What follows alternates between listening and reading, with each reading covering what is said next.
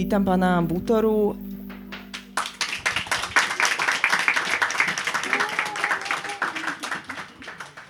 Ďakujeme. Ideme predstaviť knižku v spätnom zrkadle. Oh, samozrejme. Host na želanie, pani Ďarfašová.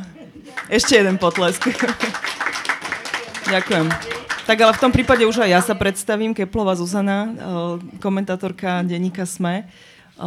Je to pre mňa obrovská čest, že, eh, že môžem túto knižku predstaviť, pretože je to zbierka komentárov z posledných desiatich rokov, čiže také obhliadnutie za um, nejakými myšlienkovými cestami, za, za tvorbou a v podstate aj za takými milníkmi, pri ktorých sme všetci boli a sme o nich pravdepodobne rozmýšľali.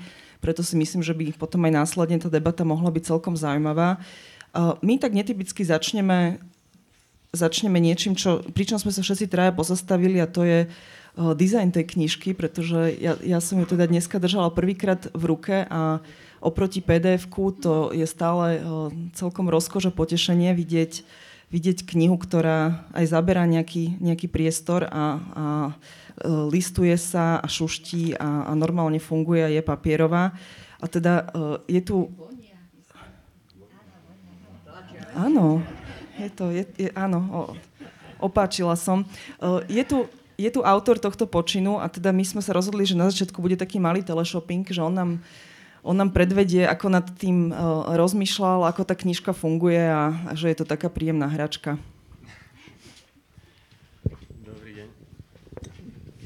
Dobrý deň želám. No je to teda netradičné a, a hlavne sa cítim trošku tak nesvoj pred pánom Butorom by, hovoriť prvý. Moje meno je...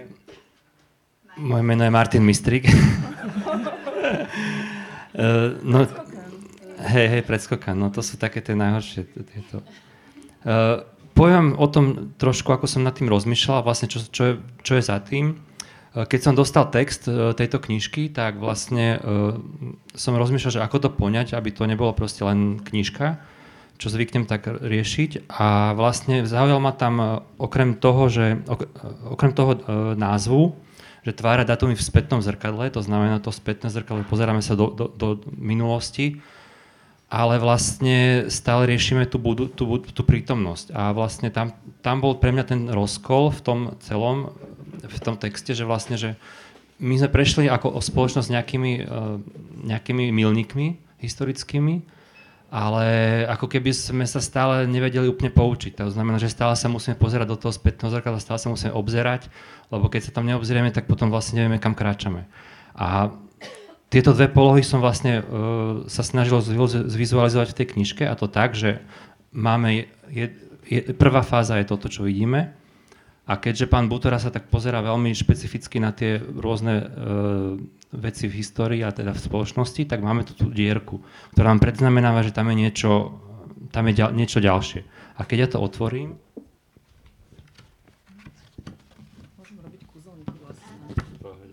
tak vlastne si urobím druhú obálku. To je tá, tá pohľad do tej minulosti. Takže mám tieto dve podoby a vlastne polohy a vlastne môžem si to neustále vlastne sa vrácať do, spätne do toho, aby som sa vlastne poučil do toho, čo, čo, čo ma bude čakať.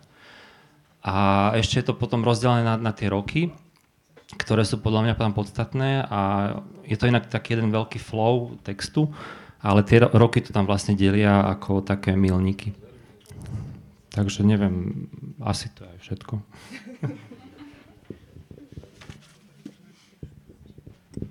Ďakujeme veľmi pekne za,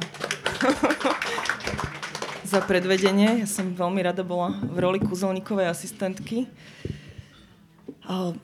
Ja, ja by som odovzdala možno slovo Olge Ďarfašovej hneď na úvod, ktorá sa zhostí takého drobného úvodu a predstavenia. Mm-hmm. Dobre, ďakujem pekne. Všetkým príjemný večer a Martin, veľká vďaka za toto mimoriadné pozvanie. Veľmi si to vážim a e, začnem teda všetci, ktorí tu sú, ťa samozrejme veľmi dobre poznajú, ale ja som ťa pred pár rokmi predstavila ešte trochu takým iným spôsobom a teraz mi prepačte, že sa budem trochu sama seba recyklovať, ale je to už pár rokov dozadu, tak možno si to už nie všetci pamätáte. A vtedy som Martina vykreslila ako niekoľko popretí neduhov slovenskej spoločnosti. Lebo toto teda pre mňa Martin reprezentuje. A aby som bola konkrétna, tak e, spomeniem tri. Myslím, že vtedy som ich dokázala, alebo OK, bolo to knižné, tak ich bolo viac, ale e, ten prvý je nedá sa. Hej? Veľkým neduhom slovenskej spoločnosti je nedá sa, to je odpoveď takmer na všetko. A Martin je pre mňa majster toho dá sa.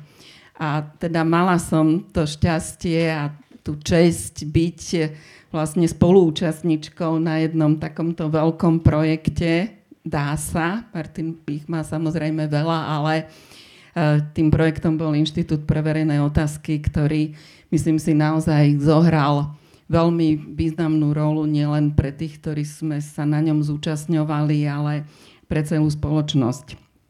Tým druhým neduhom je, že slovenská spoločnosť si nepamätá. Ako trpíme takým javom ako je kolektívna amnézia, nechceme sa vrácať k ni- už vôbec nie ničomu nepríjemnému, ale nakoniec ani tým príjemným veciam nie veľmi. Takže vôbec ten problém s pamäťou, to sprítomnenie pamäte, to, že tá pamäť je našou súčasnosťou a aj budúcnosťou, tak Martin je jasným popretím tohoto, pretože Martin si pamätá, Martin nám pripomína, je vlastne takým našim sprievodcom, našou galaxiou aj minulou, prítomnou a budúcou takisto. No a to tretie bolo e, slovenská spoločnosť, dneska už menej, ale vtedy pred pár rokmi to bolo veľmi viditeľné, trpela niečím, čo sme nazývali geopolitická bezstarostnosť alebo indiferentnosť, proste niečo, e, nezorientovanosť, e, možno niečo, čo naozaj e, robilo z tej spoloč- alebo z časti tej spoločnosti aj tých zápecníkov, tých, ktorí sa boja nejako výjsť z toho svojho bytvoru. No a toto je, Martin, myslím, že naozaj tvoja veľká zásluha, kam si ty v tomto smere Slovensko potiahol a kde sme dnes.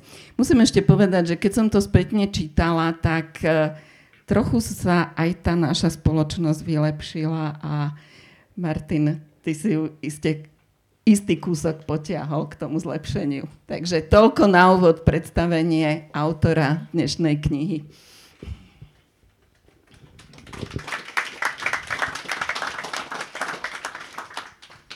Ja by som možno začala tým, um, že by sme sa porozprávali o tom, aký je to žáner, uh, keďže vlastne obzeráme sa po rôznych udalostiach, vy tam aj odprevádzate nejaké osobnosti, aj vítate nejaké ako keby nové o, občianské vzopetia, rôzne, rôzne skupiny, rôznych aktivistov. Um, ste v niečom taký veľmi láskavý a, a, a vnímavý pozorovateľ. Ja teda akože s komentárom, keďže prichádzam v podstate denne o, do kontaktu, cítim to ako to je taký zradný žáner v tom, že on je veľmi naviazaný na, na špecifické prostredie aj na nejaký moment. Ako niekedy, že do pol hodiny sa veci zmenia a vy síce nerobíte taký ten o, pomývý denný komentár, že sú to, sú to veci, ktoré, ktoré naozaj že usadnú a, a dáte ich do nejakého kontextu, ale predsa len keď ste sa obzerali, začína to vlastne v roku 2014, končí to 2022-2023, myslím. Je to naozaj 10 ročie. Pravdepodobne, keď ste sa prehrňali tými staršími textami, aký, aký to bol pocit, aké, ak, aké ste možno prežívali nad tým emócie, možno ste mali niekedy dojem, že ste sa pomýlili, alebo ste si to vyhodnotili tak, aby ste, ako by ste to už neurobili, že ono je to asi aj taká, taká fotka toho, toho momentu a stavu mysle nad udalosťami, možno v nejakej tej logike zoraďovania knižky.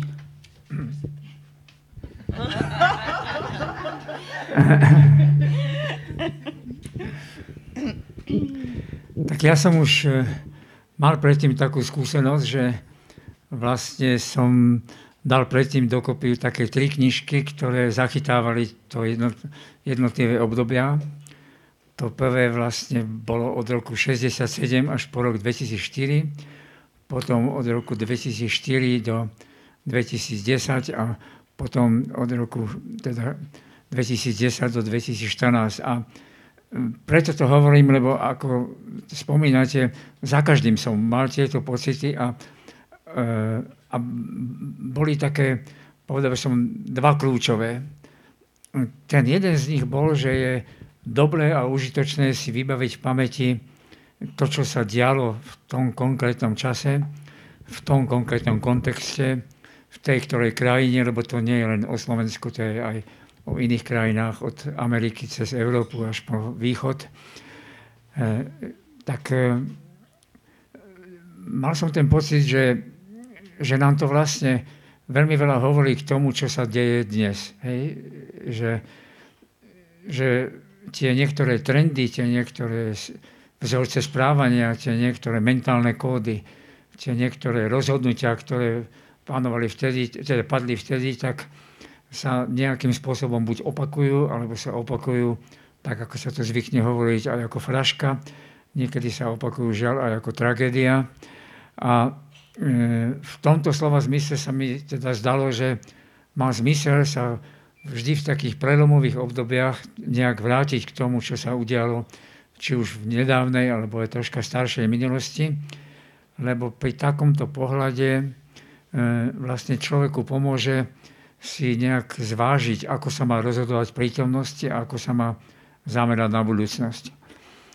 A potom, potom sa mi miestami stalo, že som sa pozrel na niektoré pasáže a to boli ešte také dva pocity a zistil som, že som už zabudol úplne, že čo som ako, tam napísal.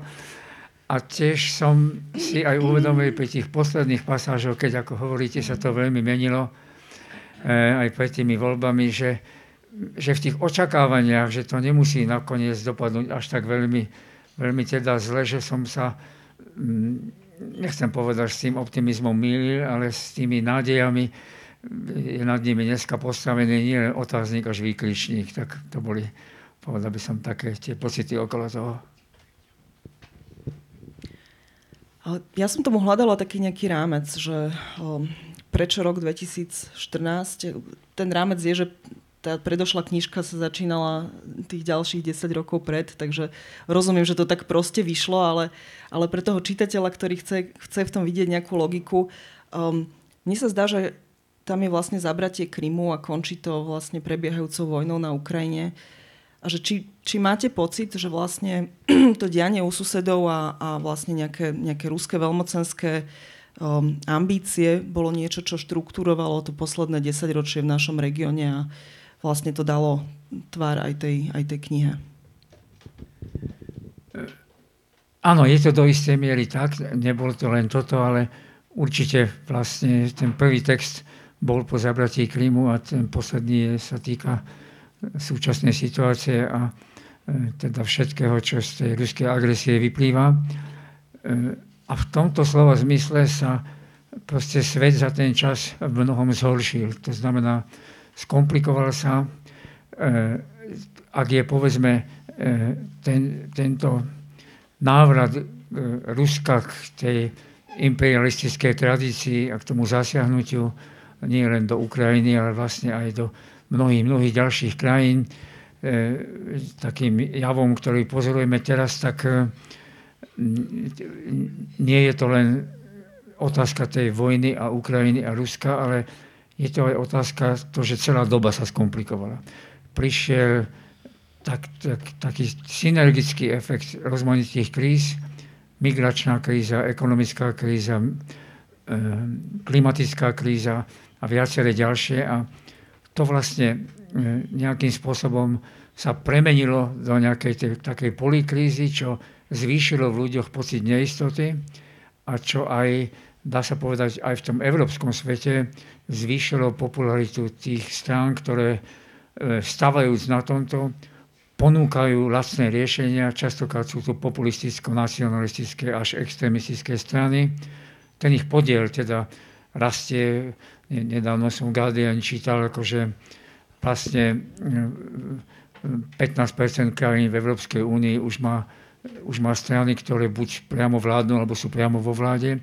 Čiže to bol druhý námec, ktorý teda súvisel s touto knižkou a, a zároveň sa e, diali veci v Maďarsku aj v Polsku, ktoré človeka ešte viac znepokojovali. Diali sa potom aj veci, ktoré aj potešili, lebo po tom 20. roku, eh, hoci z hľadiska celkového fungovania tej vlády to nebolo celkom v poriadku, ale v tej oblasti, ktorej som sa venoval zahraničnej politike, sa Slovensko predsa len preukázalo ako ako partner, ako spojenec, ako krajina pripravená pomôcť, ale aj to sa ku koncu nejakým spôsobom zhoršilo. Takže to bol ten rámec a ešte posledné, čo poviem, to som teraz si vlastne pozrel, že ten úplne prvý text je, je o prezidentských voľbách a ten posledný text je o Ivanovi Korčokovi. A tie prezidentské voľby v 14. roku, tak ten iba konštatuje, že nevieme celkom presne, prečo sa to stalo, že ten Andrej Kiska vyhral, ale že to asi bolo aj preto, pretože keby sa to stalo inak, tak vtedajšia vládnúca strana obsadí úplne všetko. To znamená, obsadí vládu, obsadí parlament, oni vtedy mali ústavný súd, obsadí hlavné zložky moci, to znamená SISku, obsadí všetky vládne agentúry a všetky štátne inštitúcie svojimi ľuďmi a obsadí ešte aj prezidentu. No, ako sa tak na to pozerám, tak mám pocit, že tá situácia je dnes do istej miery podobná. Samozrejme s tým otáznikom, že nie všetka tá opozícia teda je taká, že je už pripravená toho, toho kandidáta, ktorý sa četá ako potenciálny kandidát Ivan Korčok pripraviť, ale to je, to je ten pocit, že my sme raz strávili silvestrovský večer u Mirakuseho a keď sa ho Milan Šimečka v takej intimnej spoločnosti, keď sa ho Milan Šimečka pýta, Milo, tak čo povieš na to? A on sa tak chvíľu zamyslel, napil sa toho svojho vína, ktoré si sám pestoval a hovorí, no čo ja viem, však sa to všetko opakuje. Hej. A teraz vydržať to, že sa to, hej, v tých našich cyklických dejinách ideme raz hore, raz dole, ale zároveň vydržať to, že znovu sa treba do toho pustiť, tak to je pre takú strednú a staršiu generáciu nie je veľmi ľahká úloha, pre tú mladšiu tiež, pretože si to musí zadefinovať, že čo sa vlastne opakuje. Na to možno má zmysel sa vrácať k pamäti a k tomu, čo sa stalo pred nami. Možno ja by som tiež pridala k tomu zaramcovaniu, že naozaj ten prvý text je Andrej Kiska. Pripomeňme si, že vtedy porazil Roberta Fica v prezidentských voľbách a teda teraz vlastne čelíme víťazstvu Roberta Fica v parlamentných voľbách, ale chcem vyzdvihnúť aj ten úvod knihy, ktorý vlastne končí úplne aktuálnymi udalosťami a práve tento moment toho cyklického sa opakovania tých občianských vzopätí s tým myslím, že si použil termín zosúvanie sa k autokracii, tak e, nie, to vlastne hej, vyvoláva tak, taký pocit, že pre, prečo to vlastne je, že či naozaj je to nejaký blúdny kruh, alebo predsa len je to nejaká špirála, kde sa aj v každej tej prehre už ocitáme nejakým spôsobom posilnený. A to mám pocit, že to je tak, že sme ako e, posilnení a poviem ešte aj možno moju interpretáciu toho veľmi opatrného optimizmu, ktorý e, dáva Martin na záver e, toho úvodu, keď hovorí, že predsa len by to nemuselo celkom, celkom tak zle dopadnúť. A dosť sa teraz venujeme tomu termínu E, zosúvanie k autokracii alebo zosúvanie demokracie, ten democratic backsliding, ako to už takmer, takmer zľudovelo, pretože je to asi termín, ktorý budeme v nasledujúcich rokoch asi počuť častejšie a častejšie a má také tri nejaké podmienky na to, aby sa takéto niečo stalo. Jedna je, že musí existovať pre tú elitu, ktorá, teda, ktorá tú krajinu k tomu posúva nejaký motív, musí existovať príležitosť a nesmú byť žiadne prekážky, ktoré by bránili tomu, aby sa takýto zosun tým politikom podaril. A mám pocit, že ten tretí bod, lebo motív je silný, hej, to nemusím nejako podrobnejšie rozprávať, tá príležitosť je, hoci s krehkou väčšinou, ale stále väčšinou, neústavnou, ako je povedzme v Maďarsku. Ale to, že sú tu nejaké sily, ktoré dokážu predsa len tomu zosunu zabrániť, tak, tak som si prečítala ten, ten záverečnú, tú záverečnú časť, že predsa len je tam nejaká šanca. No keď si spomenieme tie niektoré epizódy toho zosuvu a vzostupu, tak si myslím, že v porovnaní s tým rokom 1998, keď teda Mečera nakoniec prehral tie voľby a my sme sa z tej cesty smerom niekde k Bielorusku sa predsa len vrátili na tú európsku kolaj, tak ten, tých rozdielov je niekoľko. Hoci sme hovorili viacerí a písali, uvažovali o tom, že sa to podobá, sú aj niektoré rozdiely. Myslím si, že ten e, jeden rozdiel je, že vtedy tá spoločnosť bola dosť rozdelená iba na, iba na dva tábory, ak sa to tak dá povedať. E, teraz je tá situácia o to komplikovanejšia, že e, naozaj je to aj hľadanie cesty medzi tým, e, čomu sa hovorí únos štátu a medzi tým, čomu sa hovorí zlyhávanie štátu. Hej? Čo sme teda videli za tie posledné tri roky, alebo aspoň čiastočne zlyhávanie štátu. A, a mm, v, tej opozícii sú aj ľudia a strany a politici a osobitne jeden politik, ktorý to z tohto hľadiska teda komplikuje, pretože tie princípy demokratického správovania, to znamená dialog, kompromis, e, nejaký slušný jazyk a, a všetko, čo s tým súvisí, tak tie tam veľmi sa nejak neuplatňujú. E, tá skúsenosť je ešte aj iná v tom, že my sme vtedy, myslím si, naozaj prežili katarziu, že sa to podarilo.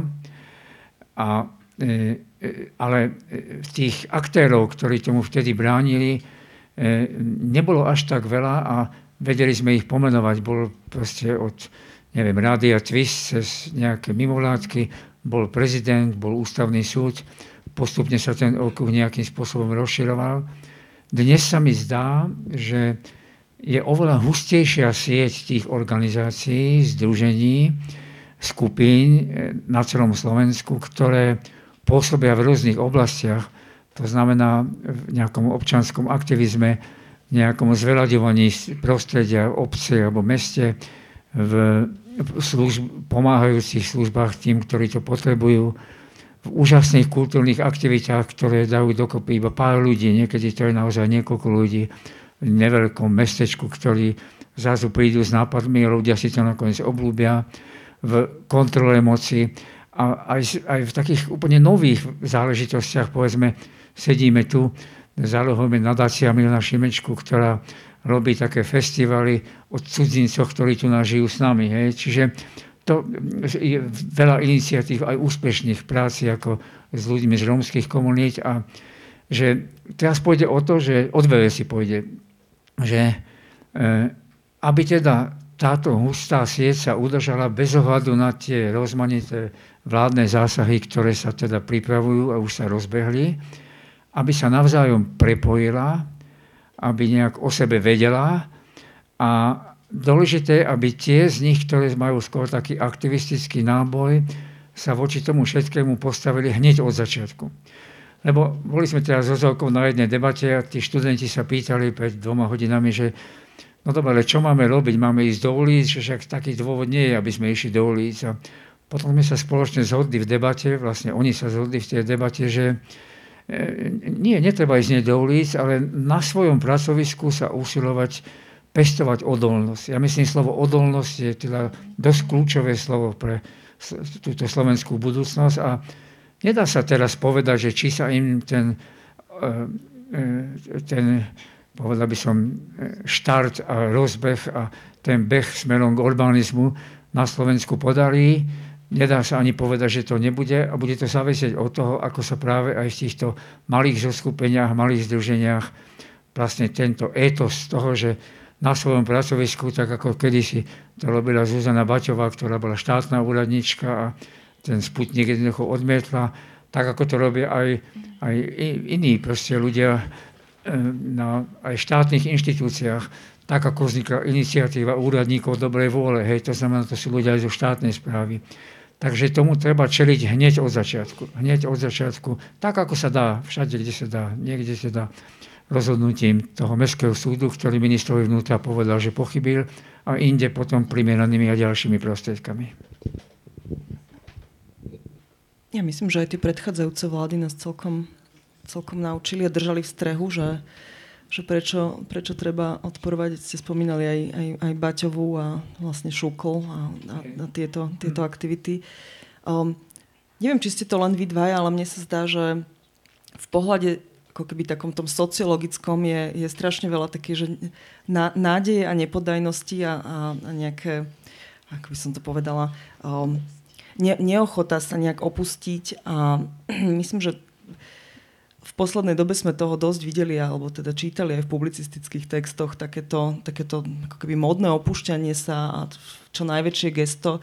A mal som pocit, že že či nie je dôležité ako keby, že aj dávkovať tú emociu. Že keď ste vraveli, že teraz ste prišli k tým študentom a oni hneď povedali, že máme ísť do ulic, že, že ako keby akým spôsobom ľuďom odkomunikovať, že aj hnev má nejakú škálu, že to nie je niečo, čo je uh, nula a jednotka, že buď sedím doma, alebo potom proste uh, hádžem koktejl Molotov na, na námestí, že že tých občianských prostriedkov je veľa a treba, treba s tým veľmi ako keby užito, užitočne, veľmi tak ako keby mm, efektívne na, narábať, pretože je to, je to v podstate zbraň a je to politika. A mňa trošku ako keby že frustruje, že vlastne ako keby spoločnosť sa nau, naučila, ako keby, že je nejaký ten register tých zbraní a tých nástrojov a prostriedkov, ale ako keby po, politikom treba stále pripomínať, že oni nie sú majiteľmi politiky, že tá, tá politika sa nedieje len v stranických centrálach a oni nás nemôžu vypnúť v momente, keď ako keby odovzdáme ten hlas a potom už máme byť nejaký pasívny a čakať do tých ďalších volieb. Ale môžeme robiť veci, len ako odhadnúť tú, tú mieru, ako, ako rozmýšľať v zmysle nejakej škály. Mm-hmm. Uh, Veľmi presne to bolo pomenované ako, a myslím, že taký ten mantinelizmus, že vidíme vo viacerých, vo viacerých oblastiach a je to potom také to pendulum, ktoré len prechádza z jedného extrému do druhého a je nie, nie, vždy, nie veľmi konštruktívne. Tak myslím, že to bolo povedané, že naozaj e, tam, kde každý má vlastne nejakú svoju pôsobnosť. E, je, je, znie to tak banálne, ale robiť si svoju prácu dobre, hej, robiť si ju ako poctivo, robiť ju vlastne a odvážne a odolne a ne, nepoddávať sa nejak, nejakým tlakom je taký jednoduchý recept. Potom e, však my sme roky skúmali občianskú participáciu a naozaj sa ukazovalo, že áno, tak e, ešte tá účasť na voľbách, hej, ako to, to bolo to, čo ľudia považovali za dôležité a potom dlho, dlho nič a zase uh, ďalšie voľby, ale tá škála je, tá škála je obrovská a je Ehm, vlastne naozaj dôležité, aby, aby boli tí občania viditeľní aj, aj inokedy ako, ako vo voľbách. A hovorí sa, že ten hnev je dosť zlý radca, takže asi skôr s chladnou hlavou. A ešte jedna taká poznámka, že tie predchádzajúce vzopetia, naozaj stáli predovšetkým na pleciach mimovládnych organizácií, občianskej spoločnosti a mám pocit, že dnes sa naozaj môžeme oprieť o, o pomerne slušnú skupinu, vrstvu aj e, úradníkov, technokratov, inštitúcií v, sú, v súdnictve, hej, presne ten prípad, ktorý si spomenul, takže ako je ako keby bola rozložená, tá záťaž bola rozložená na viac aktérov spoločnosti. To sedí, tak teraz ma napadá, pozerám sa na pána profesora Šterna, tak pozrite, Ondrej dostal, dal podnet na to, aby si parlament minutou ticha uctil absolútne neobyčajného človeka, Európana, vlastenca, e, šlachtica, človeka s nejakým etosom služby, Karla Schwarzenberga. To sa nepodarilo, ale za to udeli čestný doktorát na škole, kde je Juraj Štern rektorom, sa podarilo. Tak to znamená, to sú vždy také proste protiklady. Eh, Agnes Snobko, ktorý tu sedí, robil to už pred, dávno pred 89. rozmanité alternatívne koncerty a kopec podujatí, dotyky a spojenia, diskusie, debaty, koncerty, výstavy a tak ďalej. Tak znovu teraz je to, je to Agnes, vďaka ktorému knieža Schwarzenberg je aj slovenským kniežaťom, lebo získal pozemok modré. Hej? Tak to mhm. znamená, že sú aj symbolické akty a sú aj, eh, sú aj E, také konkrétne nejaké akty uznania a pripomenutia takýchto ľudí takýmto spôsobom. Takže e, to, to, to je, obidve veci sú pravda. Treba, treba to škálovať, treba, netreba ísť ako... Netreba si dať nejaký nápis a priskočiť k pultu v parlamente a ukazovať a napísať tam treba z premiérovi niečo, to sa ešte dočkáme tých nápisov, veľa asi pravdepodobne, ale, ale má význam ten hnev nejakým spôsobom aj katalizovať, e, ak je to možné, do nejakého zmysluplného činu alebo do podnietenia ďalších ľudí, ktorí sa pripoja a ktorí si z toho odnesú, že asi aj ja by som mala alebo mal niečo urobiť. Mm-hmm. Ešte mi nedá nespomenúť v tejto súvislosti jeden príklad. Patrik Dubovský z UPN a jeho trestné oznámenie na poslanca, ktorého meno sa nevyslovuje. No, takže áno, a to, toto je presne tá sieť, ktorá uh, si myslím, že je hustejšia, ako bola, ako bola v minulosti.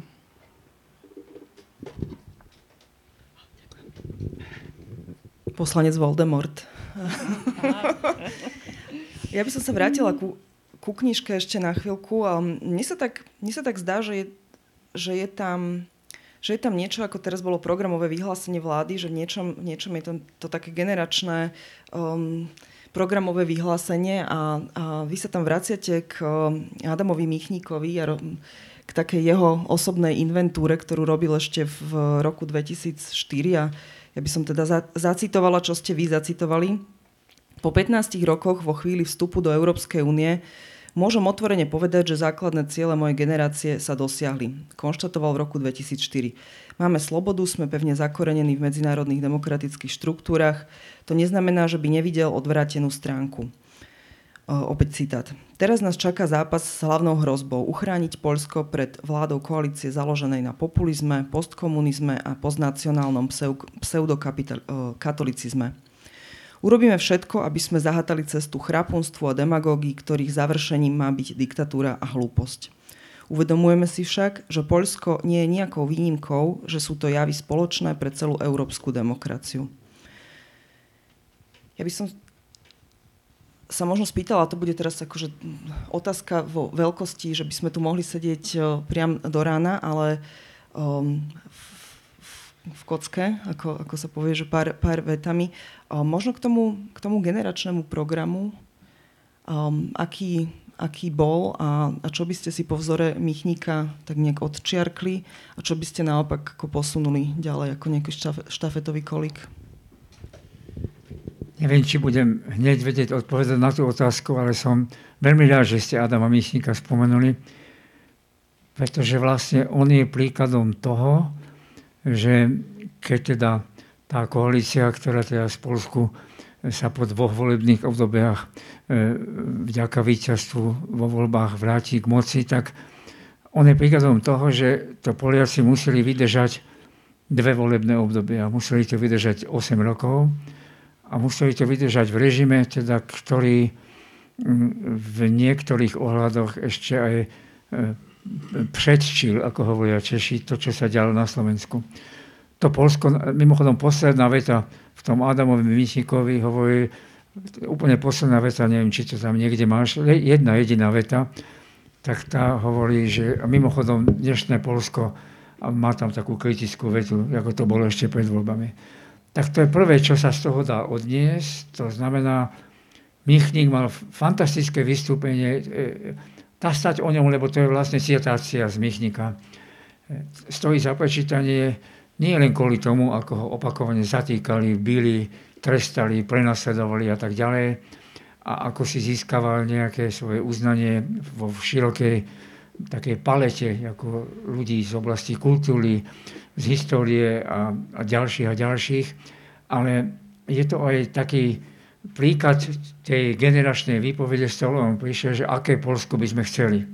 A to bolo veľmi, veľmi dávno. To bol on ešte, e, v tom čase bol ešte študent a teda hovorí o tom, že aké Polsko by sme chceli. A je to všetko to, čo si my predstavujeme pod slušnou liberálnou demokraciou, ktorá chráni menšiny, ktorá rešpektuje právny štát, ktorá teda chce Polsku umiestniť niekde moderným smerom do Európy a tak ďalej.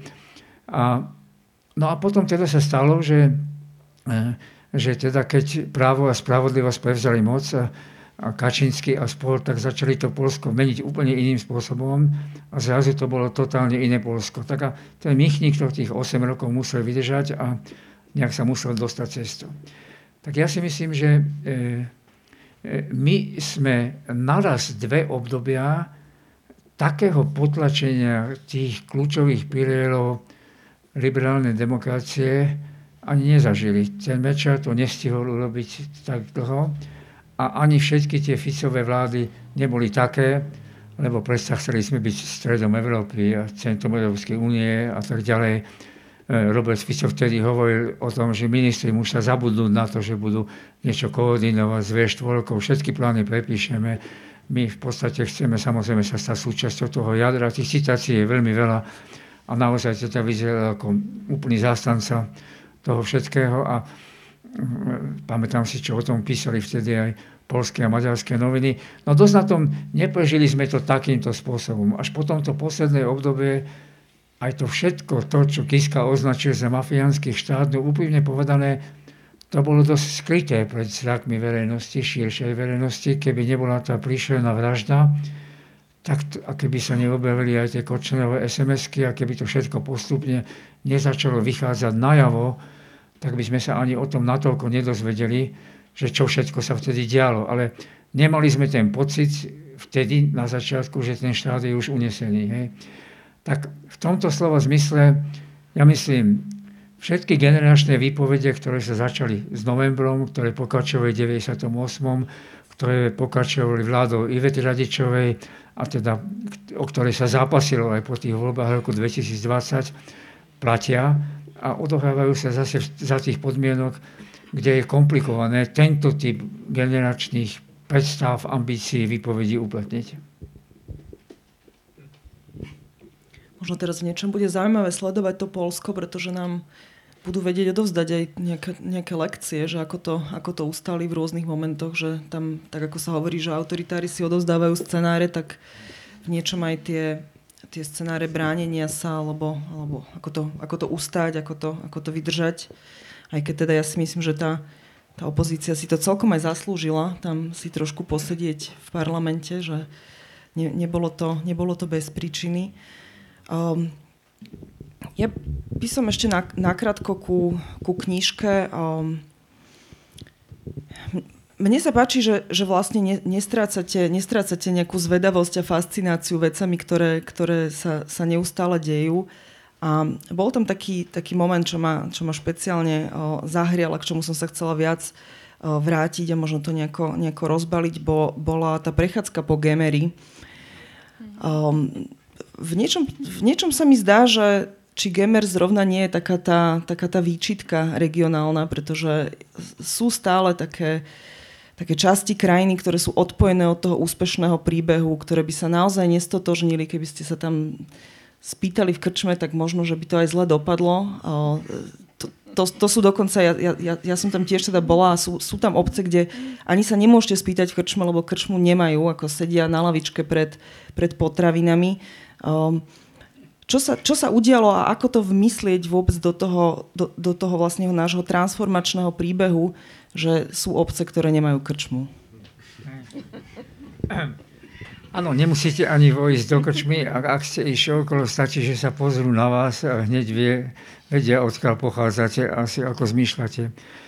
No dobre, toto naozaj sedí a toto je jedna, nechcem teraz hovoriť zodpovednosť politických elit, ale isté zodpovednosť tých generácií politikov, ktoré prišli, že niečo také dopustili. My na jednej strane, ak zoberieme nejaký sociologický ukazovateľ toho Gini indexu, tak Slovensko vlastne nie je krajina, ktorá by bola až takto rozvrstvená medzi najchudobnejších najbohatších, ale napriek tomu v skutočnosti a naozaj sú mnohé, mnohé oblasti, a to nie je len Gemer, e, kde, kde ten život bol proste taký, že tam vládol nejaký miestny oligarcha a prácu miesto v škole a všetko ostatné zdravotnícke služby ste dostali vtedy, keď ste konali vo svojom zamestnaní tak, ako on alebo ona vám prípadne prikázal. A navyše boli to aj oblasti, ktoré boli postihnuté tým, čím nakoniec boli postihnuté aj iné štáty, konkrétne teda Spojené štáty určite, pretože boli to oblasti, kde zanikli určité typy priemyslu, boli to oblasti, kde tí ľudia teda e, sa nemohli tešiť z tej globalizácie, boli to tzv. starousadlíci oproti tým ľuďom, ktorí sú mobilnejší, ktorí sa, ktorí sa presúvajú z miesta na miesto, prípadne z pozície na pozície, zo štátu na štát.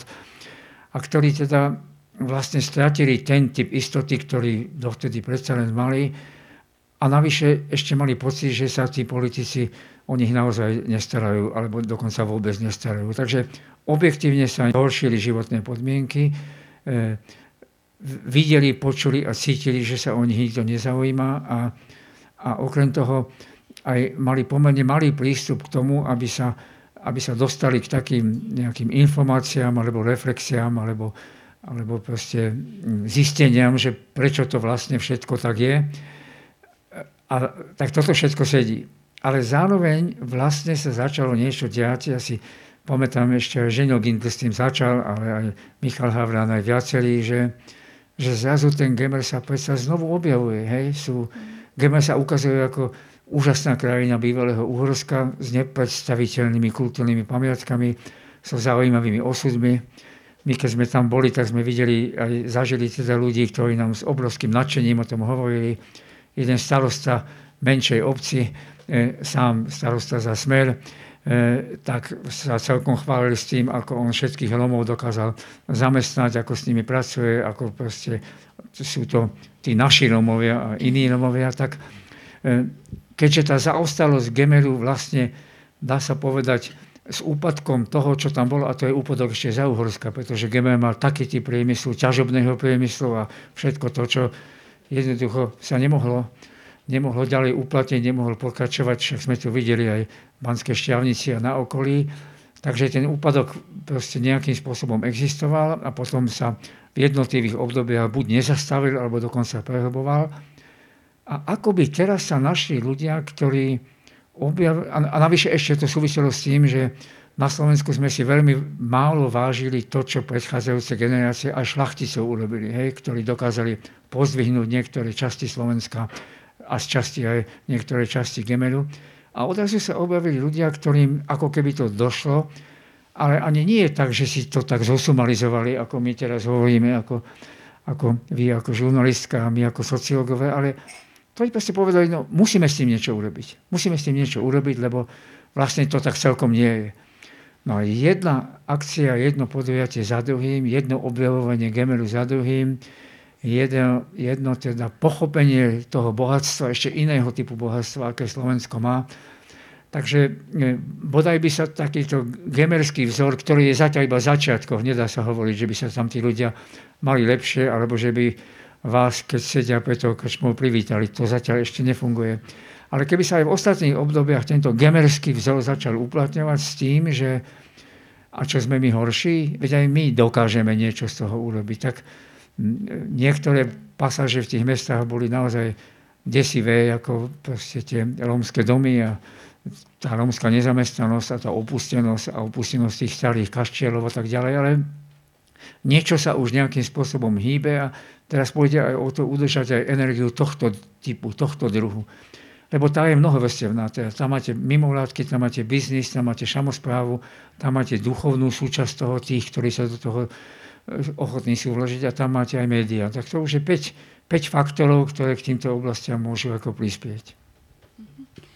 No, asi bude dôležité aj to, aby to objavovanie týchto regiónov naozaj neboli také, teraz to poviem tak pejoratívne, také safari, nájazdy, Hej, aby to nebolo len teda hľadanie nejakej, niečoho exotického alebo zaujímavého, ale aby tí ľudia, ktorí tam žijú, naozaj pocitili aj tú reálnu, ale aj tú symbolickú satisfakciu toho, že sú súčasťou tejto spoločnosti. Lebo myslím si, že v tomto ako veľmi zlyhávame a Gini index je fajn, ale je podľa mňa nesmierne zavadzajúci, pretože hovorí o Slovensku ako o spoločnosti, ktorá je veľmi mm, rovn- homogénna, rovnostárska, čo samozrejme vôbec nie je pravda. A keď by to prípadne aj mohla byť pravda v tom nejakom e, zmysle mm, mzdových e, a príjmových ukazovateľov, ale určite nie v tom, ako, ako to tí ľudia cítia.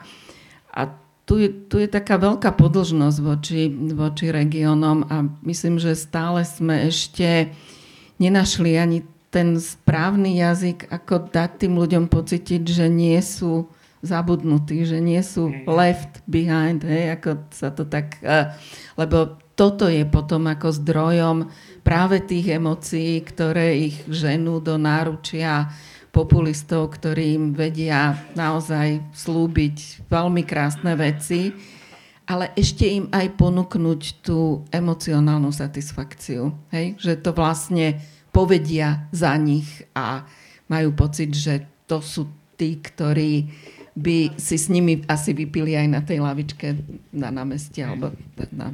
A, a, a niekedy Niekedy to nemusia byť len čistí takíto nacionálni populisti, ale môžu to byť politici, dokonca aj politici Smeru. Tak Jaroslav Bašta naozaj obehal, obehal všetky dediny na bicykli a s tými ľuďmi hovoril. Nedá sa povedať, že to je teda Smer, hej. On bol aj bývalý minister obrany, myslím, nie, Gríša. E, a, a nikdy nepamätám si ho z toho zahraničného politického pôsobenia, že by nejak hovoril proti NATO alebo proti tomuto. A obehal desiatky až stovky e, ľudí, domácností, mestečiek, dediniek, teda v tomto kraji a, a hovorili s ľuďmi. Oni mali ten pocit, že áno, teda, tak ako Zulinda to, kedysi robil, on mal troška menší priestor a on ich aj v tomto slovo zmysle poznal a on im niečo vedel aj slúbiť, čo bolo celkom reálne. Ne, ne, ne, nebol to Andrej Danko, ale bol to človek na bicykli, ktorý pozná proste to prostredie. Čiže áno, je to tak, je to, je to možné. Aj, aj z týchto ľudí je možné a treba si zobrať príklad.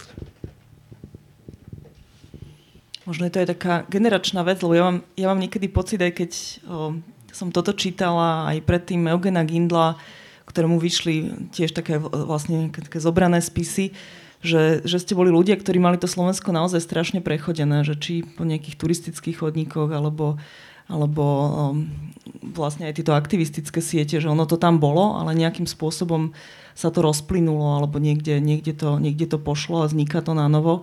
Že možno je to aj taká, keď sme hovorili o tej nejaké tom programové vyhlásenie generácie, že, že vlastne je to taká úloha ktorú by sme si asi, asi mali zapísať. Ešte jedna, ešte jedna taká vec, čo ma, po, čo ma veľmi potešila. Um, um, niekde ku koncu spomínate, spomínate Pride, ktorý sa vlastne udial po vražde na Zámockej a takým zaujímavým spôsobom um, interpretujete to, čo ste videli na pódiu. Um, Roman samotný tam stal vlastne so slovenskou vlajkou a snažil sa nejakým spôsobom si zobrať naspäť vlasteneckú symboliku a, a, a povedať, že aj, aj my sme občania nejakým, nejakým spôsobom proste premyslieť symboliku nacionalistov, ktorí zvyknú práve týchto, týchto ľudí vytláčať ako keby zo štátu alebo z, z nejakej pozície občanov. A, a vy ste to prerozprávali, že je to niečo, čo vám, čo vám pripomenulo, čo sa dialo s vlajkou začiatkom 90. rokov, keď um, si ju vlastne zobrali nacionalisti a nebudem to už hovoriť za vás, ale tá paralela sa mi veľmi, veľmi páčila. Hej, áno, mne to pripomenulo Hm, niektorí z vás to už poznáte, tak sa ospravedlňujem, ak to spomeniem znovu. Mne to pripomenulo to obdobie, eh, keď vlastne muselo uplynúť niekoľko mesiacov a niekoľko rokov, aby, aby si ľudia, ktorí nesúhlasili s rozdelením Československa a už vôbec nesúhlasili s tou mocenskou garnitúrou, ktorá prišla na Slovensko po rozdelení štátu, okrem iného aj preto, že nikto z tejto mocenskej garnitúry pred rokom 89 nenapísal ani jediný riadok o Slovensku, teda nemali e, o Slovensku písal niečo Miro Kusy a Jano Čarnogusky a všelikto, ale z týchto ľudí nikto, teda Mečar a ľudia okolo neho. Až potom zrazu zistili, že to je voľný terén a že tie národné idei sa môžu chopiť a zmocniť sa jej. Tak to znamená, to sú tie mítinky Zachráňme kultúru v 95., 6., 7. a Najprv sa na tých mítingoch na konci vždy bola nejaká hudba a na konci to išlo zvyčajne s pesničkou Karla Kryla. A, a potom raz v jednej chvíli zrazu vlastne e, prišiel na tribúnu Dvorský a zaspieval slovenskú hymnu. A zaspieval slovenskú hymnu aj s tou druhou slokou. Tá druhá sloka, to bol tiež taký, na prvé počutie to bol taký šok. Keď sa rozdelil štát, tak, tak vlastne 1. januára 1993 o 005 sa e, slovenský zbor spieval a spieval slovenskú hymnu odrazu s druhou slokou. Hej? To Slovensko naše dostalo, to spalo, ale blesky hromu vzbudzujú ho k tomu, aby sa prebralo. Čo je teda typický, typický text z obdobia všetkých národných hnutí, národe spiaca krásavica, ktorú treba prebudiť. Najprv to robili folkloristi, potom politici a tak ďalej. A ten, tú druhú slovku tam dodali vtedajší zakladatelia štátu preto, aby posilnili teda to národné vedomie. A odrazu, keď to ten Dvorský zaspieval, a tam bolo, nehovorím, že tam bolo 50 tisíc ľudí, ale bolo tam dosť veľa ľudí na tom námestí, tak ľudia pocitili, že toto už nie je len prebudenie národné, lebo štát máme, že to je prebudenie občanské. No a potom v 98., keď bol pochod na Slovensko, a keď na hlavnom námestí sa robili koncerty, ja som tam prišiel a tam bol jeden z týchto koncertov a teraz tam prišli, tam boli sami mladí ľudia. Rock the Vote. A tam boli detská najrozmanitejší kultivácia, všetci mali slovenské vlajky, slovenské symboly. Ja som sa tam medzi nimi prišiel ako taký veterán od Pijavy, nikto ma nepoznal, ale, ale bolo jasné, že, on, že, to je, že toto chce byť aj ich štát a oni si chcú ten štát osvojiť a chcú o ten štát zápasiť. A teraz, keď ten Roman samotný tam prišiel, tak som pocítil, že to je nejaké nakročenie tiež takejto zmene, pretože to, čo sa deje voči tejto komunite, je tak nepredstaviteľné, nehanebné, proste neskutočne brutálne a, a ponižujúce, že, že je dobré sa akýmkoľvek spôsobom tomu brániť a je, je dobré aj takýmito symbolickými aktmi, že, teda aj títo ľudia sú takí istí občania tejto republiky ako ktokoľvek ostatní. A ja aj neviem, ako, ako k tomu došlo, že, že on to akoby urobil, ale to, keď už hovoríte o tom mojom optimizme, aj to ma potešilo. No. No, ja ešte pripomeniem e, slovenskú hymnu v podaní Juraja Benetina na zhromaždeniach za slušné Slovensko, takže to... Aj dne, no, to som presne chcela povedať, že, že, že ich cítim aj teraz. A e, ešte Zuzka spomínala programové vyhlásenie generácie, či ako? No, tak e, ešte taká smutný dovetok k tejto téme, keď si prečítate programové vyhlásenie tejto vlády, tak e, je naozaj jasné, že v prospech e, LGBT plus komunity sa nič neudeje a nič, žiaden pokrok teda pravdepodobne nenastane. Je to tam veľmi explicitne napísané. Žiaľ. Možno je už hm. taký, taký čas. Á, je tu otázka na želanie. Hej.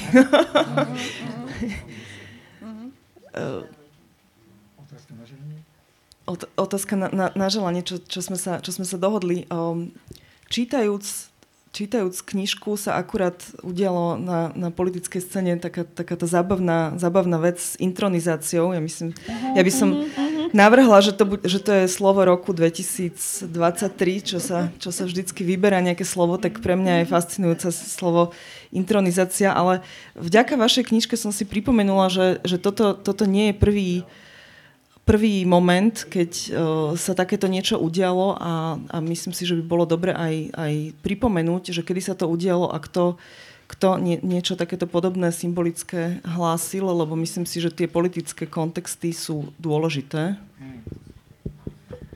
Tak ja len prečítam citát z roku 1000, za 2017. Minulý týždeň na mítingu vo Veľkom Krtiši Marien Kotleba s nostalgiou spomínal, ako by naložili s hávedou, ktorá tu nemá čo hľadať, v starých zlatých časoch. Predstavte si, že by niekto v 80. roku povedal, že sem chce prísť 2000 ľudí, 200 tisíc ľudí, ktorí tu nemajú čo robiť a budú si brať všetko, lebo si myslia, že to je o ich, že to je ich. Len keby dali pohraničarom o dva zásobníky viac a vybavená vec, neprešli by ani po druhé pásmo. A zároveň v tom čase sa zúčastnil teda zasveteniu Slovenska eh, bohorodičke Panne Márii a ohlásil to ako veľký teda akt. Takže máme v tejto chvíli dva pokusy. Pokus Kotlebu a pokus Kufu, ktorý teda už hovorí o Kristovi a on hovoril o Panenke Márii. Ale je neuveriteľné, ako sa zbiehajú niektoré udalosti, niektoré výroky, niektoré typy proste eh, vyjadrení a niektoré typy správaní, tak to len k tomu zasveteniu Kristovi kráľovi. Možno ešte také PS ku knižke veľmi rýchlo. Um, vy tam spomínate vlastne aj, Jana Pavla II. s jeho výrokom Nebojte sa a potom nadvezujete s Františkom s jeho posmelením Konajte. Mne sa veľmi páčilo, že, že vlastne sa na nich dívate st- asi s takou dávkou autority ako na Michníka, Havla, že svojím spôsobom ste ich tak demokraticky dali, dali vedľa seba, že, že sú to vlastne aktivisti. No áno, sú to takí aktivisti, že pápež František teda zbudzuje aj odpor nejedných členov našej katolíckej hierarchie, ale nielen u nás, aj v Polsku, aj v iných krajinách sveta.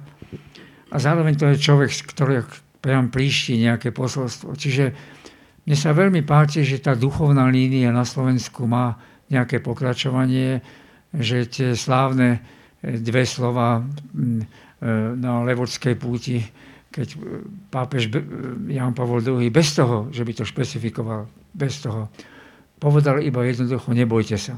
Samozrejme, nebojte sa je pochopiteľne biblický odkaz. Je, je to biblický odkaz na, na jednu časť Biblie, kde teda, kde teda tieto slova sú použité. No a e, tento pápež František, e, mám z neho taký pocit, že on hovoril nie len, že nebojte sa, ale aj konajte.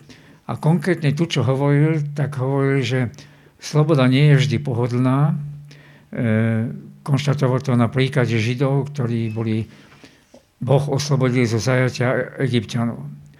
Museli však prejsť púšťou a začali premýšľať, či nám nebolo lepšie predtým, mali sme aspoň trochu cibule. To je veľké pokušenie. Radšej trochu cibule, než náma a riziko súvisiace so slobodou.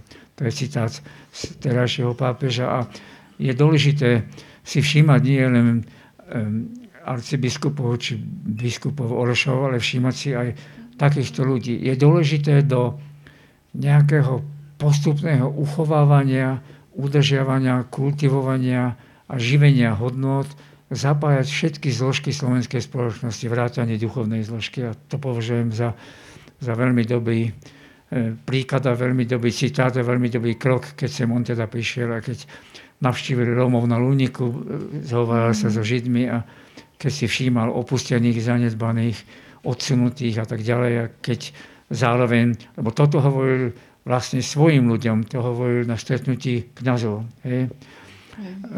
Čiže to bol odkaz, e, nie tam, ale to bol odkaz do svojich vlastných radov, že teda mm, konajte, no, robte niečo v prospech toho, aby to Slovensko bolo slušnejšie. Neviem, myslím, že aj z Rolca spomínaš, nie? Niekde, mm-hmm. áno, že, takže... A už štartujeme otázky. Martin, ak dobrý by som ťa korigoval, doktor Donoris Kauza. Otcom myšlienky je Agnes. Škola bola len, a ja sme boli len realizátormi tejto myšlienky. Druhá vec, čo si spomenul, minúta ticha v parlamente moja Zuzka povedala, a myslím, že trefne, že je to dobré, že tých 79 gaunerov nezneúctilo meno kniežaťa tým, že stálo minútu ticha. A moja otázka je, hovoril si o mimovládkach, tie boli evidentne cítiť v roku 97-98.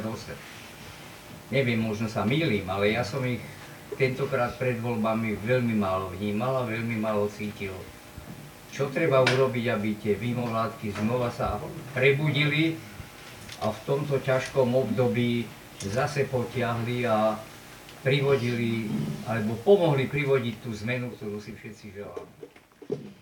Ospravedlňujem sa za to, o tom, čo všetko urobil a vymyslel a robí Agnes, by som mohol hovoriť e, naozaj dlhé, dlhé minúty, ak nie hodiny, takže E, e, faktom je teda, že, že ste boli duo, no tak Agnes to vymyslel, niekto to musel aj uskutočniť, aby sa to teda zrealizovalo.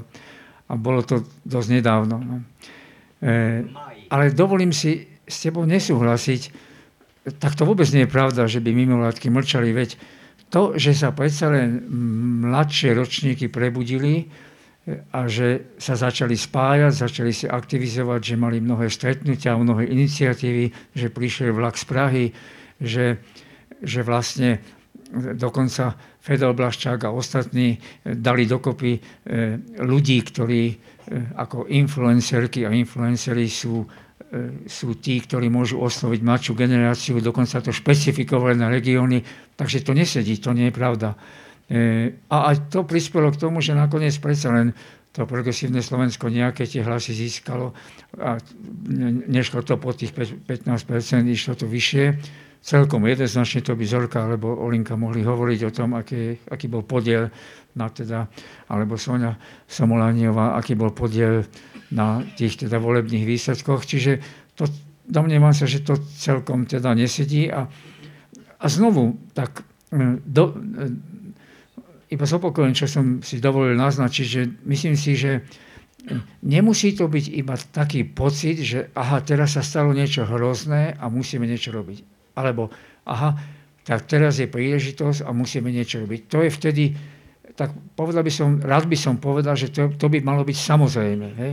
Keď sú voľby, musíme niečo robiť. Budú prezidentské voľby, musíme niečo robiť. Budú, budú voľby župné a do samozpráva tak ďalej alebo teda po tej vražde. Ale to by, to by nemuselo byť iba vždy veľká udalosť, lebo mali by sme, alebo mali by aj tí mladší robiť niečo, tak povedať stále. Nie vždy všetci a všade, ale proste tak, aby to bolo počuť, aby sa o tom nejakým spôsobom vedelo a aby nejak otvárali možnosti, príležitosti pre ďalších, ktorí, ktorí tak si hovoria, no neviem, či tu no ešte ja ostanem alebo neostanem, a potom ho pozvú na nejaký koncert založený proste niekde Pánu Bohu za chrbtom, čo sa napríklad v hudbe deje, to je úplne fenomenálne na Slovensku. Malé festivaly vznikajú, hej.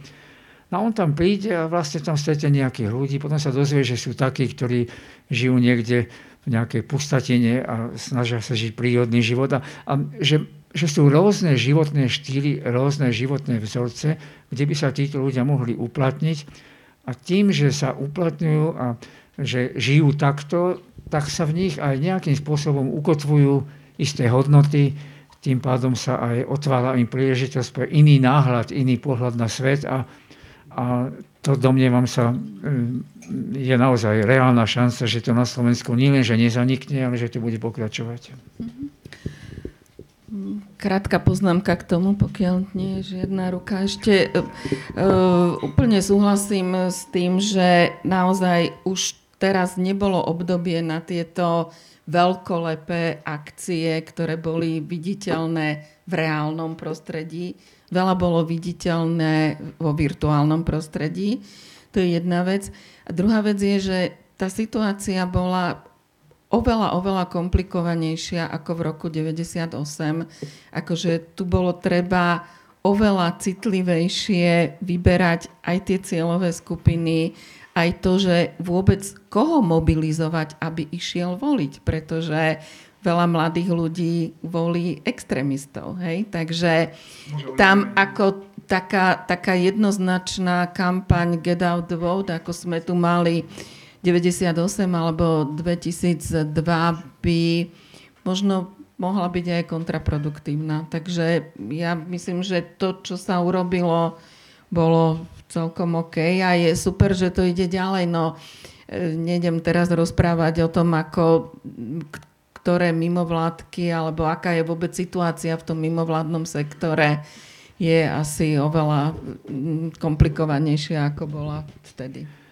Teraz mi to napadá, že mm, úplne taký malý príklad, že kde sa všeličo dá urobiť, z okolností to dala dokopy Olinka, tak otvorenie školského roku na fakulty sociálnych vied no, neprebehlo tak, že sa prihovoril dekan alebo rektor, ale E, Olga Ďalfašová a, a, a e, Sičaková, Bema Sičaková, Biblavá, vlastne, ktoré tam pôsobia, tak zorganizovali takú krátku debatu, Zuzana Kovačič-Hanzelová to, to modelovala a kde teda študenti dostali príležitosť proste sa nejakým spôsobom vyjadriť aj k tomu, čo sa deje, však nakoniec o kríze v školstve sa hovorí. Tá aula bola plná a ja som potom bol prekvapený, že niektorý z nich povedal, že to je prvý raz, ty si to hovorila, že to je prvý raz, že sa takýmto spôsobom otvára školský rok. No ale zdá sa to byť maličkosť, ale to nie je maličkosť. To vôbec nie je maličkosť. To je, to je niečo, že sa k tým ľuďom človek a, a inštitúcia a postavy líderky a lídy tej inštitúcie správajú inak, že sú že sú pripravení hneď od začiatku si vypočuť ich hlas, že im dávajú príležitosť na osvojenie si tej momentálnej možnej zmeny a e, že proste tým pádom to nie je len to, my tu stojíme, my vám niečo hovoríme a vy to buď vypočujte alebo nevypočujte. A hlavne, že, teda, že nehovoria, ako niekedy to býva, dokonca aj tohto roku to bolo, konkrétne teda v Bratislave, na jednej z vysokých škôl, že no čo už máme hovoriť, vieme, čo nám chýba, chýbajú nám internáty a tak ďalej. Hej. Tak toto bolo rádovo iné a na tých deckách to bolo, to bolo vidno úplne, ako oni počuli tu Zuzanu Kovačič aj, aj tieto dve dámy a e, pár slov, aj, pár slov aj odo mňa, že, že si to vlastne pochvalovali. Čiže to, to chcem povedať, že takýchto vecí a príležitostí sa môže vynoriť viac. A ani nevieme kde. To, to sa v tejto chvíli nedá dosť dobre predvídať. To sa dá predvídať až vtedy, keď teda sa na tých rôznych rovinách, platformách, arénách, na tých rôznych arénách sa objaví niekto, kto príde s nejakým nápadom. Čím viac takýchto nápadov bude, tá spoločnosť si myslím je na to predsa len väčšmi kultúrne aj mentálne pripravená, že takéto arény sa môžu objaviť a môžu úplne novým a nečakaným spôsobom prispieť k tomu iným ako v 98. iným ako v tých predchádzajúcich zápasoch. Ja by som možno ešte spomenula tú iniciatívu Srdcom doma, čo, čo bola, ktorá z, myslím, že stála aj za, za, tým, za tým vlakom, za tým, že ľudia začali prichádzať zo zahraničia, lebo zdalo by sa mi nefér nespomenúť, eh, že teraz boli také prvé voľby, keď, keď sa naozaj využilo to, že sa rozmýšľalo o tých mladých vysokoškolákoch v zmysle nejakej diaspory, ktorej hlasy nechceme, aby zostali, zostali vonku. A ono to nie je dôležité len, len kvôli voľbám, ale aj kvôli nejakému pestovaniu tej súnáležitosti, že keď potom o, príde, ako prišiel premiér Odor, že teraz akože rýchlo poďme rozmýšľať nad tým, ako pritiahnuť tých vysokoškolákov, tak ona, to nie je nárazová akcia, že to je také dlhodobé premyšľanie, urobiť im ten návyk, mm-hmm. aby, aby rozmýšľali vlastne politicky aj smerom k svojej vlastnej krajine a, a, a vlastne ako keby tú trajektóriu si, si vytýčili, že vrátiť sa má, má, má zmysel a vlastne kariérne rozmýšľali smerom k Slovensku. Hej v tej diaspore to je tiež veľmi zaujímavé. Tá nadácia LEAF robila jeden čas taký výskum, ako je to s rôznymi diasporami vo svete.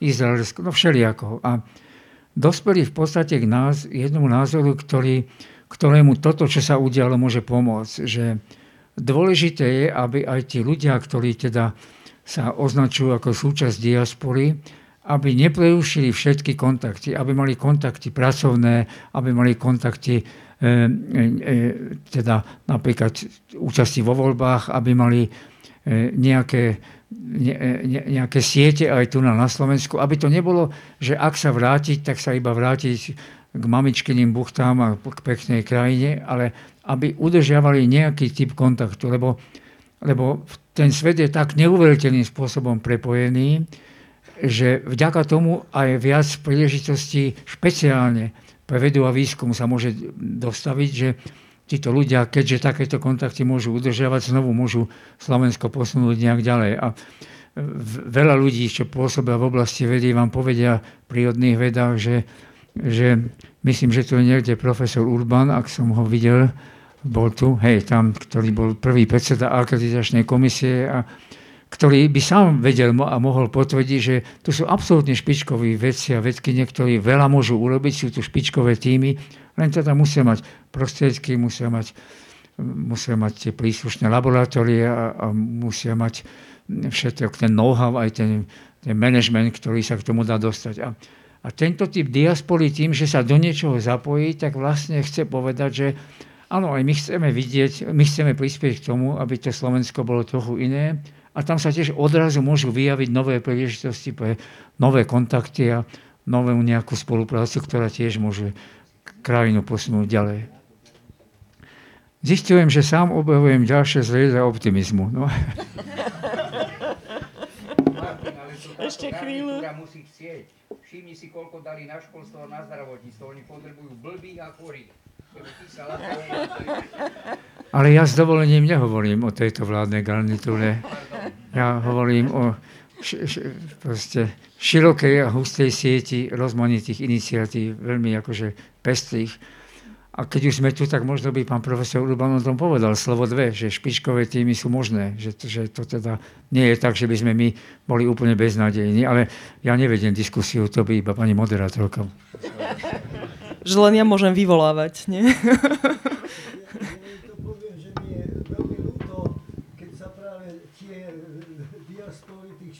tých výkonov, ktoré na Slovensku máme, veľmi málo propagujú. A veľmi málo o nich verejnosť vie. Mňa veľmi mrzí, že sa stále hovorí, že máme nekvalitné školstvo. Máme v celku. Ale máme tu naozaj špičkových ľudí a špičkové týmy aj špičkové fakulty. A to posledné hodnotenie, ktoré sa robilo to nedávno, e, to bolo hodnotenie, ktoré nebolo dobre založené od začiatku výsledky sú skresujúce a o tomto by sa malo veľa hovoriť a hlavne propagovať. Máme tu aj niečo dobré. A mm-hmm. väčšinou sa hovorí o tom, čo máme zlé. To je také populárnejšie ako vy. Neviem prečo. Mm-hmm. Chytlanejšie. Takže ja by som s Martinom, my si rozumiem v tom, že on je väčší optimista, myslím. A ja nie na toľko, to sa nemôžem porovnávať. Ale predsa len sú to optimistické veci, ktoré by sme mali propagovať. Myslím, že sú optimistické vedy a pesimistické a sociológia je taká, taká radostná veda. Zdá sa mi, že to je...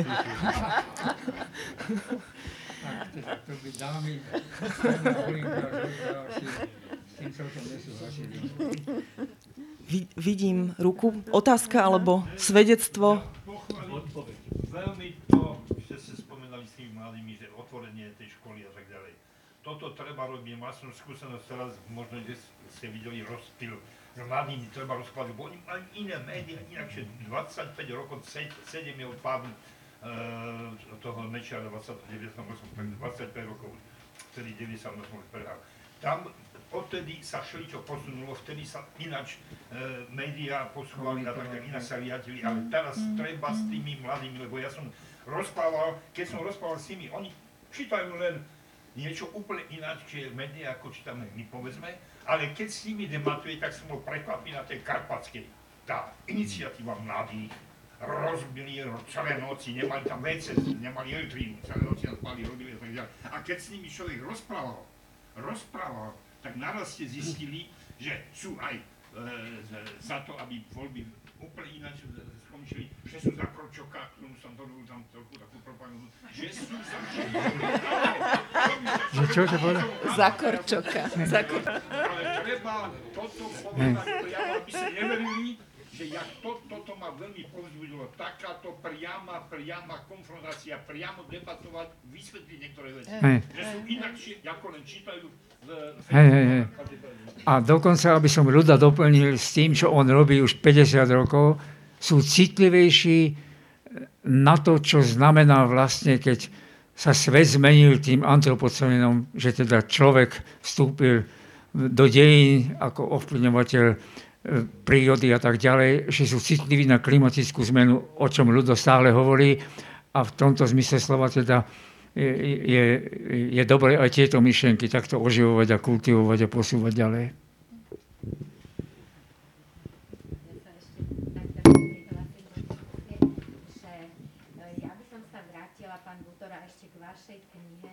Sa to nemôže stať, kde sa venujete e, profesne alkoholizmu a vrátim sa k tomu regiónu Gemer, kde teda nemajú krčmu v niektorých dedinách a tak.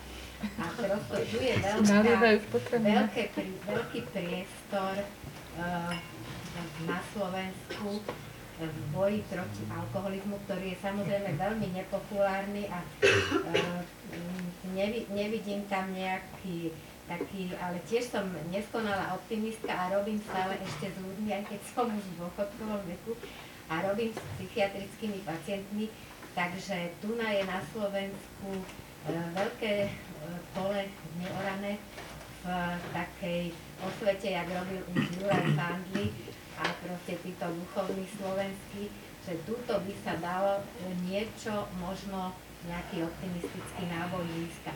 Tak to, to len z mojej strany. Vašej knihe, ktorá sa nespomína dnes už, ale bola veľmi užitočná.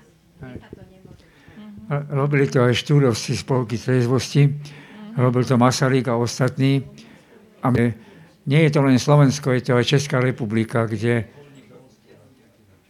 nie je to len Slovensko, je to aj Česká republika, kde teda tie dôsledky takéto neprimeranej alebo nadmernej konzumácie alkoholu poskytujú, teda postihujú širšie vrstvy. A keď už sme hovorili o tých opustených, zanedbaných a teda nečerpajúcich z tej globalizácie, tak je to veľmi silné v Spojených štátoch. Sú časti Ameriky, kde sa ohromne rozmohla drogová závislosť, e, kriminalita, ktorá je s tým spojená a to už nie sú len desiatky, to sú už tisíce, desať tisíce, ba stá tisíce ľudí a Spojené štáty s tým majú veľký problém práve v týchto oblastiach, lebo majú problém s narastaním mužských sebevrážd, majú problém so všetkými možnými ukazovateľmi, o ktorých by sme si ani nemysleli, že to má len Amerika. Čiže toto tu reálne je a samozrejme teda e, tento typ konzumácie alkoholu hrozí pravdepodobne väčšmi ľuďom, ktorí hľadajú útechu, keď už ju inde nenájdu v tom poháriku, alebo ktorí sa tomu nejak viac oddávajú. Je to, je to žiaľ v iných krajinách sveta. Agnesa. Keď 10 rokov sme robili e, v Petržalke v, protidrogové fórum od 96. do 2006. zachytili sme tú éru 90. rokov, ktorá bola trochu iná v tomto probléme, ako je súčasnosť. A e, ja som si popri tom uvedomil, ako sa postupne, nenápadne vyvíja mentalita spoločnosti ako takej. E, a teraz spätne si uvedomujem, že to je aj dôsledok situácie, v ktorej sme my teraz, ale aj, ako hovoríš, e, treba Spojené štáty teraz. E, keď, som, keď som komunikoval v rámci tejto témy s ľuďmi, ktorí boli závislí, drogovo závislí, no teda látkovo závislí, tak som si zrazu uvedomil, že málo kto vynaloží toľko tvorivej potencie a energie na získavanie predmetu svojej závislosti ako drogovo závislý.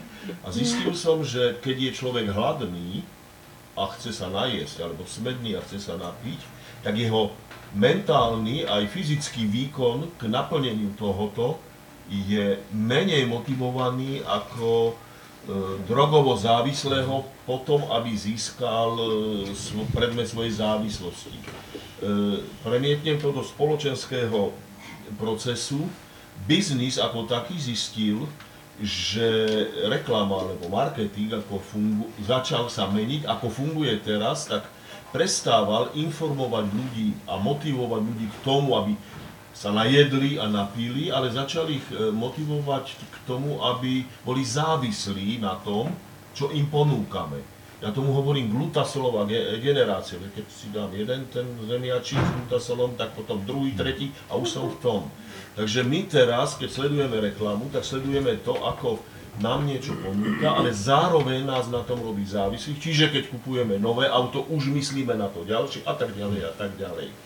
A toto všetko je vlastne sféra toho imaginárneho, predtým digitálneho dnes sveta. A vlastne to, čo je problém, je to, že my sa dejeme na monitoroch, e, notebookov, na, e, na mobilných telefónoch a istým spôsobom zabudli sme, že spíme v reálnych posteliach, jeme reálne a, a tak ďalej, v reálnom svete.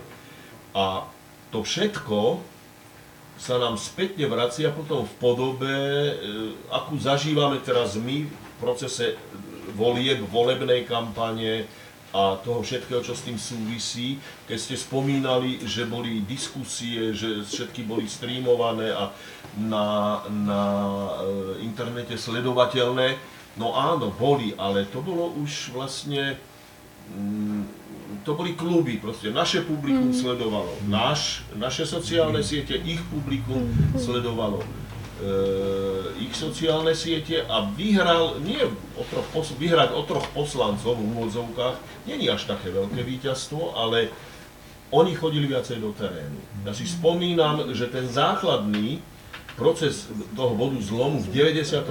bolo, že Grémium 3. sektoru a stála konferencia občianskeho inštitútu, proste sme chodili v autách takej jednotky, však to poznáš ty, Jano Langoš, e, Beťo Tatár, a v aute sedel Sačinský, Filip, Radič a chodili sme od väčších dedín po menšie mesta všade a boli sme prítomní. A zrazu sme hovorili aj s ľuďmi, ktorí neboli z nášho klubu ale prišli na toho Satinského alebo na toho Filipa. A toto je niečo, čo v súčasnosti je už ako oddelené. Na jednej strane sú títo už dneska tá temer lúza, ktorá začína vládu v tejto krajine, a na druhej strane sú povýšené, sme my povýšení intelektuáli, ktorí tak z vrchu diskutujeme a kategorizujeme, že kto môže a kto nemôže byť členom nášho klubu a tí, ktorí nemôžu, tak tak povýšenie posúvame preč. A to je podľa mňa tá bieda, v ktorej sme sa ocitli. A druhá časť tej biedy je, že, že nemáme, ne, tá opozícia nemá lídra. Viki Zurinda na bicykli, ale mal štátnické ako buňky a s tými ďalšími vravím o politiku, nevravím o nás, ktorí sme ako občianskí aktivisti chodili s týmito komikmi. Takže to všetko je veľký problém, ktorý ako keby sme nechceli riešiť. Teraz mám na mysli to my ako my, náš klub.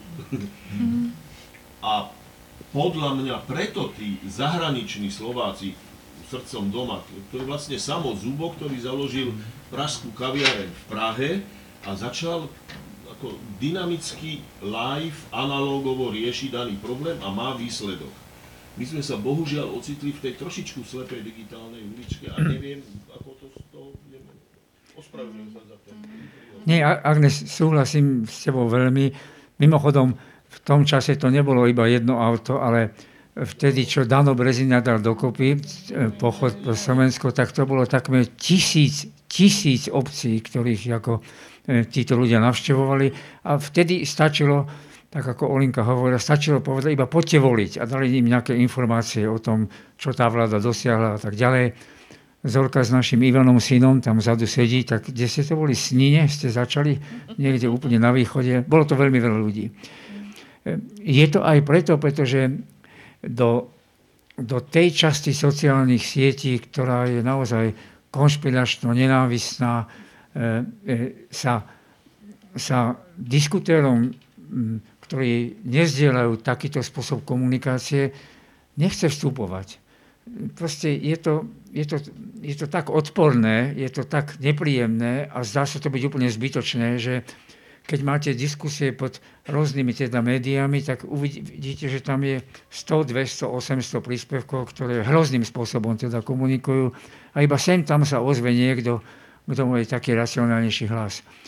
E, nehovorím, že aj toto treba ľúbiť, ale to, čo si povedal, to treba robiť určite a to sa vlastne teraz stalo a osvedčilo, že áno, väčšmi treba chodiť jednak a väčšmi treba využívať aj iné komunikačné prostriedky, bez toho to nepôjde.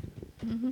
Ale to možno vie pani moderátorka viac o tom zo skúsenosti, ako je to aj v mediálne, nemyslím SME, ale aj v niektorých iných médiách. No keď čítate pravdu, tie debaty tam, alebo dokonca aj topky, alebo aj noviny, ktoré nie sú v nejakom slova zmysle v klasickom jazyku pro mečiarovské, nechcem hneď hovoriť profesorské, tak ale tie príspevky sa len tak sypú a nadvezujú jeden na druhého. Niektoré sú aj ešte sa svojím spôsobom, sú to trolovia, hej. Ale, ale sú to, je to taký typ diskusí, ktorý nemá, nemá nejakú racionalitu. Niektoré denníky sa teraz pokúšajú zaviesť to, aby ľudia diskutovali pod svojimi menami. Zatiaľ je to v začiatkoch, ten počet ľudí je veľmi malý a častokrát sa tí diskutéry opakujú, tak ale aj to je možno jeden z pokusov.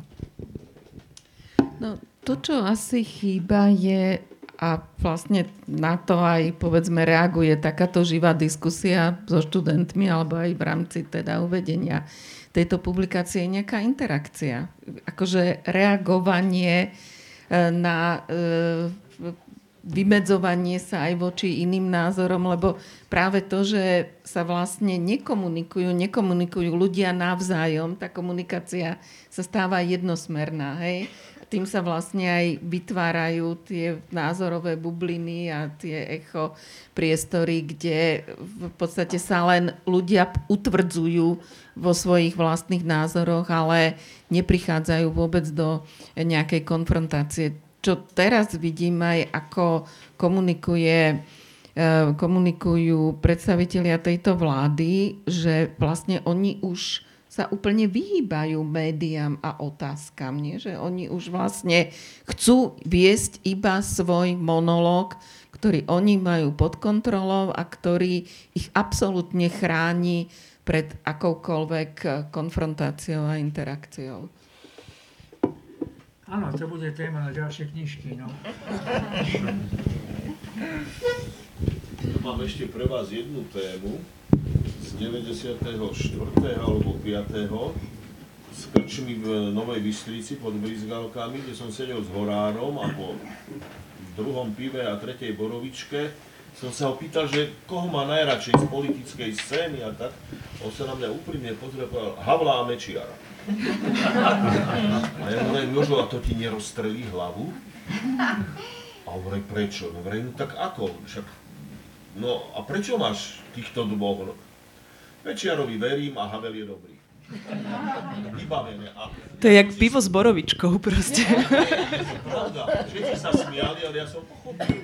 Havel sa celý život snažil byť dobrý a Mečiar celý život usiloval o to, aby mu verili. No a boli presvedčiví. A ten bežný človek to pochopil. No a my, my, my sa im zasmejeme, lenže to je práve tam to je, že koho v tom človeku, ako vyzdvihneš toho Havla alebo toho Mečiara, koho, koho hej, hej, ďalej. Čiže to je ten problém. Komu to hodíš no. potom do no, že, že ešte posledná otázka môže byť. Alebo námet na ďalšiu knihu. až na to, že zajtra bude 34 rokov, čo, neviem povedať, súdu, nebol Mečiar, povedal na e, právnickej fakulte v Prahe, lebo bol vtedy v Prahe na fakulte a chlapci urobili tam ten meeting na, na tom, kde ich byli trošku. On mal, chodil, raz do mesiac chodil na e, právničku, zvyšoval si tú tu, povedali to najbližší moji priatelia, ktorí tam boli a ktorí s ním študovali. A reval a zničil a reval po tých študentoch, že čo si dovolí robiť. To bolo 17. Zajtra bude 34 rokov. E, poznali sme ho ako jeden, nechcem povedať ako potom 6. decembra bol, bol na SDL, čo začalo, tam bol, tam povedali, keď chceš robiť kariéru, choď na VPN. Ministra vnútra sme neurobili, ale 10. 11. v noci sa zjavil jeden človek, ktorý mal aj isté krycia meno a stal sa minister vnútra. Dobre, povedajú ľudia, aj som čítal, že boli sme hlúpi, ale keď 24. asi on by to mohol povedať sám, júna, do okolností, som vošiel tam, potom, že som 30. odišiel z koordinačného výboru a 24. júna po 50 vyšiel organizácie som tam prišiel a tam krstili predsedu vlády Henčiara, tak toto sa mi zdá ako niečo neuveriteľné. Podhubie takto ide a tieto korene, čo sú teraz, kde sa vyplavili, e, Fico je ďaleko špekulant, ďaleko väčší, poučený a tak ďalej. Čiže toto, čo sme všetko robili, čo ste hovorili, všetko máme skúsenosti. Nerobme sa vrchní majstri, ale naozaj dajme dohromady tie hlavy a uvaž, uvažme si svoje chyby z minulosti. Však nie je možné, aby jeden človek, ktorý bol krycia meno doktor, číslo 3655, ktorý 17. novembra ničí právnikov, týchto študentov tam, sa stal ministrom vnútra, potom sa stal predsedom vlády. No minister vnútra bola hlúposť, ale predseda vlády. A ten predseda vlády uliekol mečiarizmus. Preto keď hovorí tu, že Havel, človek trošku poznám Havla. to bol človek, ne? Jak môžeme hm. porovnať človeka, ako je Mečiar. Mečiar a Havel, to mi zatria, to som... Ja som tak... Ja som tak tušila, že... Aj toto chápem celkom. Áno, však Hama ma z toho boli Toľko si treba uvedomiť, že uvedomte si svoje minulé chyby a nerobme to znova, lebo ten Fico zrastol na našich chybách, ktoré síce povieme, že bola hlúposť, ale sme to urobili. Tak si to uvedomme, aby sme to... 34 rokov je. Máme situáciu skoro tú istú. A to, čo si spomínal, to E, bolo záchranné kultúr, to vzniklo presne v 97. 5. septembra som definitívne bol tam aj túto pán Mesečníkov. A tam sme začali, a nie tam, tam prichádzali potom ľudia, zjednotilo sa opozícia, zjednotili sa ľudia, tak samozrejme to vtedy bolo trošku. Ja som tušila, že ten dátum vyplaví spomienky, ale práve preto by som to teraz by som, by, som to te, by som to teraz usekla a rozpustila do voľnej debaty, lebo myslím si, že, že sa máme o čom baviť a, a my sme sa tu stretli celkom, celkom zaujímavá spoločnosť. Ešte by som rýchlo...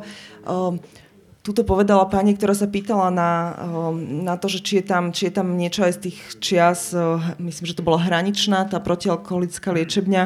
Um, je, je, tam, je tam jedna taká, eh, jedna, jedna taká um, spomienka alebo, alebo, alebo pasáž, mne sa, mne sa to teda veľmi páčilo, ja som bývala oproti hraničnej, takže, takže je to zase niečo, s čím som, s čím som rezonovala a, a je, to, je to veľmi pekný, pekný text a myslím si, že ak by som ja mohla navrhnúť nejaký námet, tak ja by som si, ja by som si práve o tejto časti prečítala, prečítala viac a páčilo sa mi aj, čo Agnes Snobko priniesol, že pozerať sa na, na túto spoločnosť ako na, na spoločnosť závislákov a, a vlastne to otočiť, kto je majorita, kto je minorita.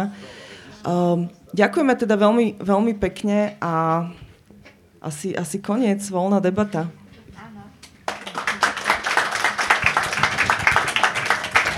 Ďakujeme veľmi pekne všetkým účinkujúcim aj vám.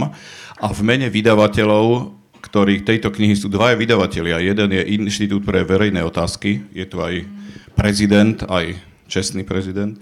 Tejto, tejto nadácie, alebo áno, občianského združenia a Artforum.